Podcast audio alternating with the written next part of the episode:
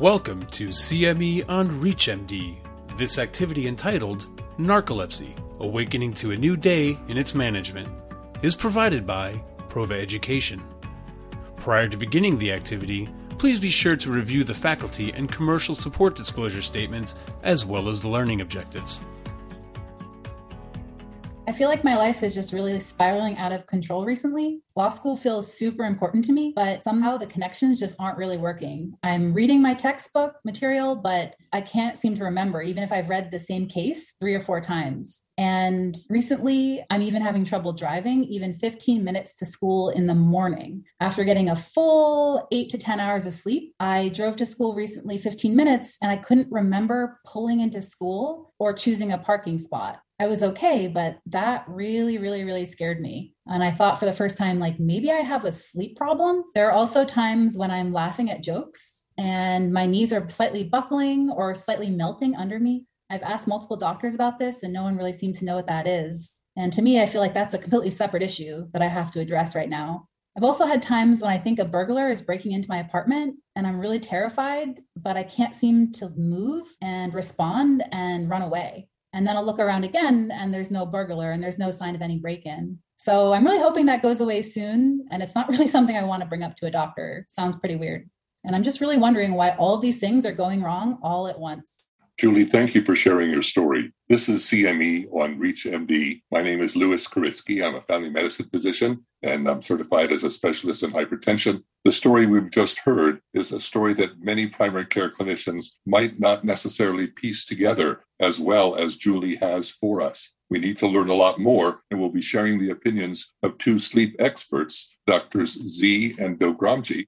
Thank you. I am uh, Phyllis Zee. I'm a neurologist at Northwestern University. I also direct the Sleep Disorder Center. Hello, I'm Karl Doghramji. I am a sleep specialist and a psychiatrist, and I direct the Sleep Disorder Center at Thomas Jefferson University in Philadelphia. We're going to dive right in, and we know that the door through which patients with sleep disorders enter can be quite diverse, ranging from primary care through neurology, pulmonology, psychiatry, E N T, and other specialties. So these things can sometimes accelerate the process of diagnosis and sometimes delay. We need to all find better ways to identify the patients who have sleep disorders, optimize their diagnosis and treatment, and minimize delays. After you've heard our patient discuss the dilemma that she was presented with because of her narcolepsy, what comes to mind? Julie's experience really resonates very well with many of my patients. I think a lot of patients just don't recognize that their tiredness, that their mental fogginess is really perhaps excessive daytime sleepiness. Because some of those symptoms are really chronic. Patients also don't appreciate that how bad it is because they've been living with it all their lives. And I think some, some of my patients say, well, people may think I'm lazy. Or if they're describing things like our, you know, these weird, vivid dreams and experiences, they may even think that they're a little bit goofy. So they're hesitant to talk to their doctors about that. So I think it's really important for us to be really proactive. I ask all my patients, are they sleeping well? Are you too tired during the day so that you can't do the things that you need to do? Are you sleepy during the day? And is that affecting the quality of your life? And if the answer is yes, then I just de- you know, dive a little bit deeper into trying to understand what may be causing this excessive daytime sleepiness. Julie's case really points out some of the impairments that narcolepsy can cause, impairments in everyday functioning, such as focus, concentration, memory, and even mood. You know, in many cases, these types of impairments lead to real problems, such as accidents, lower performance in school, on the job, breaches in relationships, and so on. So narcolepsy is truly an impactful condition. You know, in, in addition to narcoleptics themselves not recognizing some of these symptoms as being problematic, medical professionals as well sometimes do not.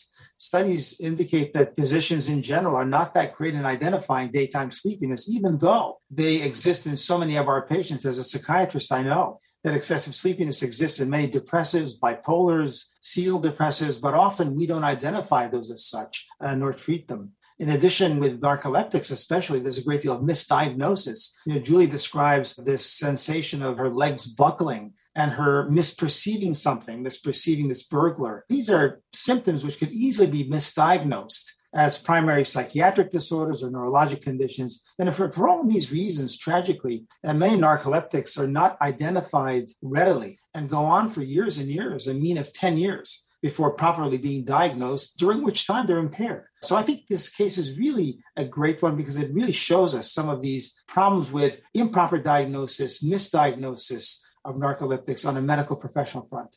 I think Julie's description of her life spiraling and coming apart should ring the bell to primary care clinicians that this is not a minor league disorder. When a patient like Julie comes in and she's telling us that she's tired, don't we need to look for red flags like cataplexy, or persons who are having unusual dreams or sleep paralysis? I just wanted to just backtrack and mention that narcolepsy itself has a host of specific symptoms, which we might want to review. First of all, the cardinal symptom of narcolepsy is, of course, daytime sleepiness. And daytime sleepiness can have many manifestations. It can exist as a sort of a chronic level of sleepiness, fatigue, mental slowing. But on top of that, many narcoleptics have this need to have voluntary sleep episodes or naps. They nap to be, mitigate or diminish the degree of their sleepiness. And some have involuntary naps. That is, they fall asleep, have they sleep attacks. Narcoleptics also have what we call REM-related symptoms or symptoms of abnormal REM sleep, REM occurring at a time when it should not occur. The cardinal, most important of which is cataplexy. Cataplexy is a brief, sudden loss of muscle ability or control. Usually, it's precipitated by strong emotion like laughter, surprise, or anger. Another symptom of disrupted REM sleep in narcoleptics is something called hypnagogic hallucinations. These are vivid, dreamlike experiences which occur during the transition from wake to sleep. Some experience it in the form of a hallucination. As you can also imagine, this can be easily mistaken for a primary psychiatric disorder. And finally, something called sleep paralysis, where as they're lying in bed, they experience an inability to move. It's a temporary inability to move their muscles. Many narcoleptics also have very disturbed nocturnal sleep. So this is the constellation of narcolepsy. So when we see somebody with sleepiness, I think it's important to ask about these symptoms to see, does the patient have narcolepsy? I think there are many ways to diagnose the condition in a definitive fashion. I'll just mention that there are two general diagnostic nosologies. One is the International Classification of Sleep Disorders, and the other is the D S M. Just quickly, in the I C S D, or the International Classification of Sleep Disorders, there are two types of narcolepsy, narcolepsy type one, which is also called narcolepsy with cataplexy, and narcolepsy type two, which is also called narcolepsy without cataplexy. The D S M five, or the Diagnostic Statistical Manual in Psychiatry, is a bit different than the I C S D. In addition to sleepiness, it also specifies that patients should have cataplexy, but it doesn't necessarily mandate the testing with an M S L T or sleep study to diagnose narcolepsy. So unlike the sleep nosology, the psychiatric nosology does not mandate a sleep study for diagnosis. Now, this is a controversial area, but some of us believe that this may be useful for some narcoleptics in special circumstances. For example, in some cases, a sleep study may not be available. So the D S M diagnostic nosology may be more useful. Also, in some cases, the sleep studies themselves, uh, the M S L T studies, may also be falsely negative. How do you think we should be inquiring about the concept of cataplexy, since that's probably going to be the most common patient scenario we might see? Could you help us with that? I think cataplexy is definitely the most important thing to try to elicit because, you can, like Karl said, you can diagnose narcolepsy with that. It can be quite subtle. It's not like just people dropping and falling. It could be just a little weakness, like Julie said, in her knees. It could be sagging of the jaw. Somebody's eating, they may not be able to close their jaw. The other thing that's very interesting of patients with narcolepsy is that when they take naps, very short naps, ten, fifteen, twenty minute naps are refreshing. It's a little pearl there. Ask the patient, I'm so sleepy all day long. Ask them, do you take naps? Oh, I, I don't try to, but are your naps refreshing? That really is a distinguishing factor. The first time I saw the word narcolepsy, I thought, I don't have that. That's a joke about someone falling asleep while they're standing or in the middle of a sentence. That's not what's happening to me. For those of you who are just tuning in, my name is Louis Kuritzky. I'm a family medicine physician, and you're listening to C M E on ReachMD. With me today are two experts in the field of sleep medicine. I just listened, for instance, to a podcast that talked about evolving research, with newly available therapies and some on the horizon to help people who have narcolepsy and present with especially cataplexy and excessive daytime sleepiness. Doctor Zee, could you give us a bird's eye view of what's been happening in the most recent evolution in knowledge about therapies for narcolepsy? But before we talk about pharmacological therapy, I really want to stress that behavioral therapy and really looking at the social construct of the patient, the family, all of that is really important. Scheduling naps can be quite effective if you're able, for example, to do that.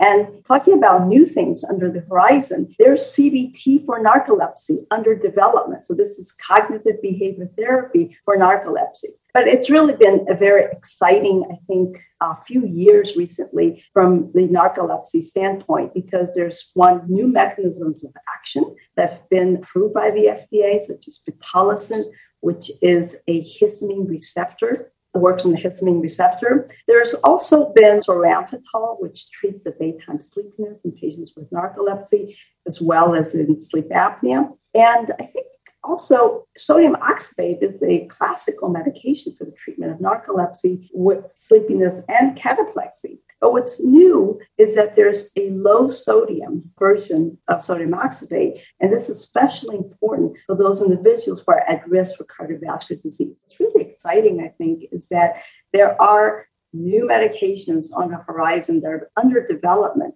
that can either further increase our ability to tailor and personalize treatment. So, for example, there are the orexin receptor agonists. That's actually really getting right at the mechanism of narcolepsy. There's also the once nightly dose of sodium oxybate, which really could benefit some patients who have difficulty waking up in the middle of the night and therefore may potentially also improve adherence. And it's very much of an exciting time for us in the treatment of narcolepsy, because there are so many medications. They, they do offer us multiple choices. We can now tailor the medication to some of the specific clinical characteristics of the patient. So, Julie, you may not be a health professional who reads the evolving literature on medicine. The information that Doctor Zee has just shared, how does that help you to make your decision? Because we want this to be a shared thing. We're not saying your doctor says you have to take this. How does that information you just heard about drugs that are on the horizon affect your thoughts and what you would like for your health care of this disorder? Well, it really makes me very excited for the future. Of course, I'm a creature of habit, so I'm used to what I'm used to. But I think, you know, the idea of having a once nightly version of sodium oxybate sounds really exciting. There are a lot of challenges. It does not so easy as just wanting to wake up in the middle of the night or not wanting to. Waking up in the middle of the night is, is a challenge for me almost every night. So I really do look forward to that development, along with the orexin agonists, to me are just really exciting for the future to see what could potentially be to improve my daily life and the lives of many other people around the world. What would you suggest would be a good approach to our colleagues in primary care to be able to have them properly identify these areas and to treat them? So what I hope my colleagues will take away from hearing the insights you two have provided is it's worth developing at least a two-step process. Be wise enough to inquire into excessive daytime sleepiness. And then once you do, be additionally vigilant enough to know the key questions, those red flag markers that could tune you in to this very consequential disorder, especially with something like cataplexy, and be willing to refer early.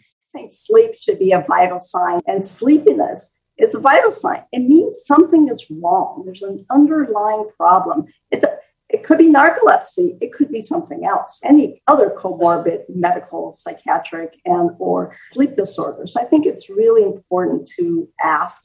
The other thing I just want to bring up is that let's not forget the need for social support for these patients with, with narcolepsy in, you know, in, in the way we're treated. It's really multimodal, and does take a village, like we were mentioning earlier, and social support, Project Sleep that Julie represents is a great place to go for the social support, but also just be able to talk to others. Let's just take a few seconds and give our final takeaways. Number one, excessive sleepiness is a common, highly impactful problem, not commonly reported and frequently missed by physicians. So look for symptoms of daytime sleepiness, screen for sleepiness, use the Epworth Sleepiness Scale if you can. Number two, if you identify daytime sleepiness, do a systematic evaluation, just like you would for fever, abdominal pain. Do a systematic evaluation. Look for the underlying causes, narcolepsy, sleep apnea, sleep deprivation, medication, so on and so forth. Number three, if you suspect narcolepsy, refer for diagnostic testing whenever possible, and start treatment quickly. Remember, we said that narcoleptics live for ten to fifteen years before going, before becoming diagnosed, during which time they're impaired. If you suspect, refer for diagnosis, treat early. So we're out of time. Unfortunately, I really enjoyed our colleagues' comments. I want to thank Doctors Doghramji and Zee for including my primary care colleagues in the conversation and giving us the insights that we can gain from the generosity of Julie sharing her story with us. And so it was great speaking with you today, and I hope our colleagues have gained new knowledge and enthusiasm and rationale for why it's worth looking at a disease that is not a unicorn, narcolepsy. Thank you and good night. Thank you. Bye. You have been listening to C M E on ReachMD. This activity is provided by Prova Education. To receive your free C M E credit or to download this activity, go to reach M D dot com slash Prova. Thank you for listening.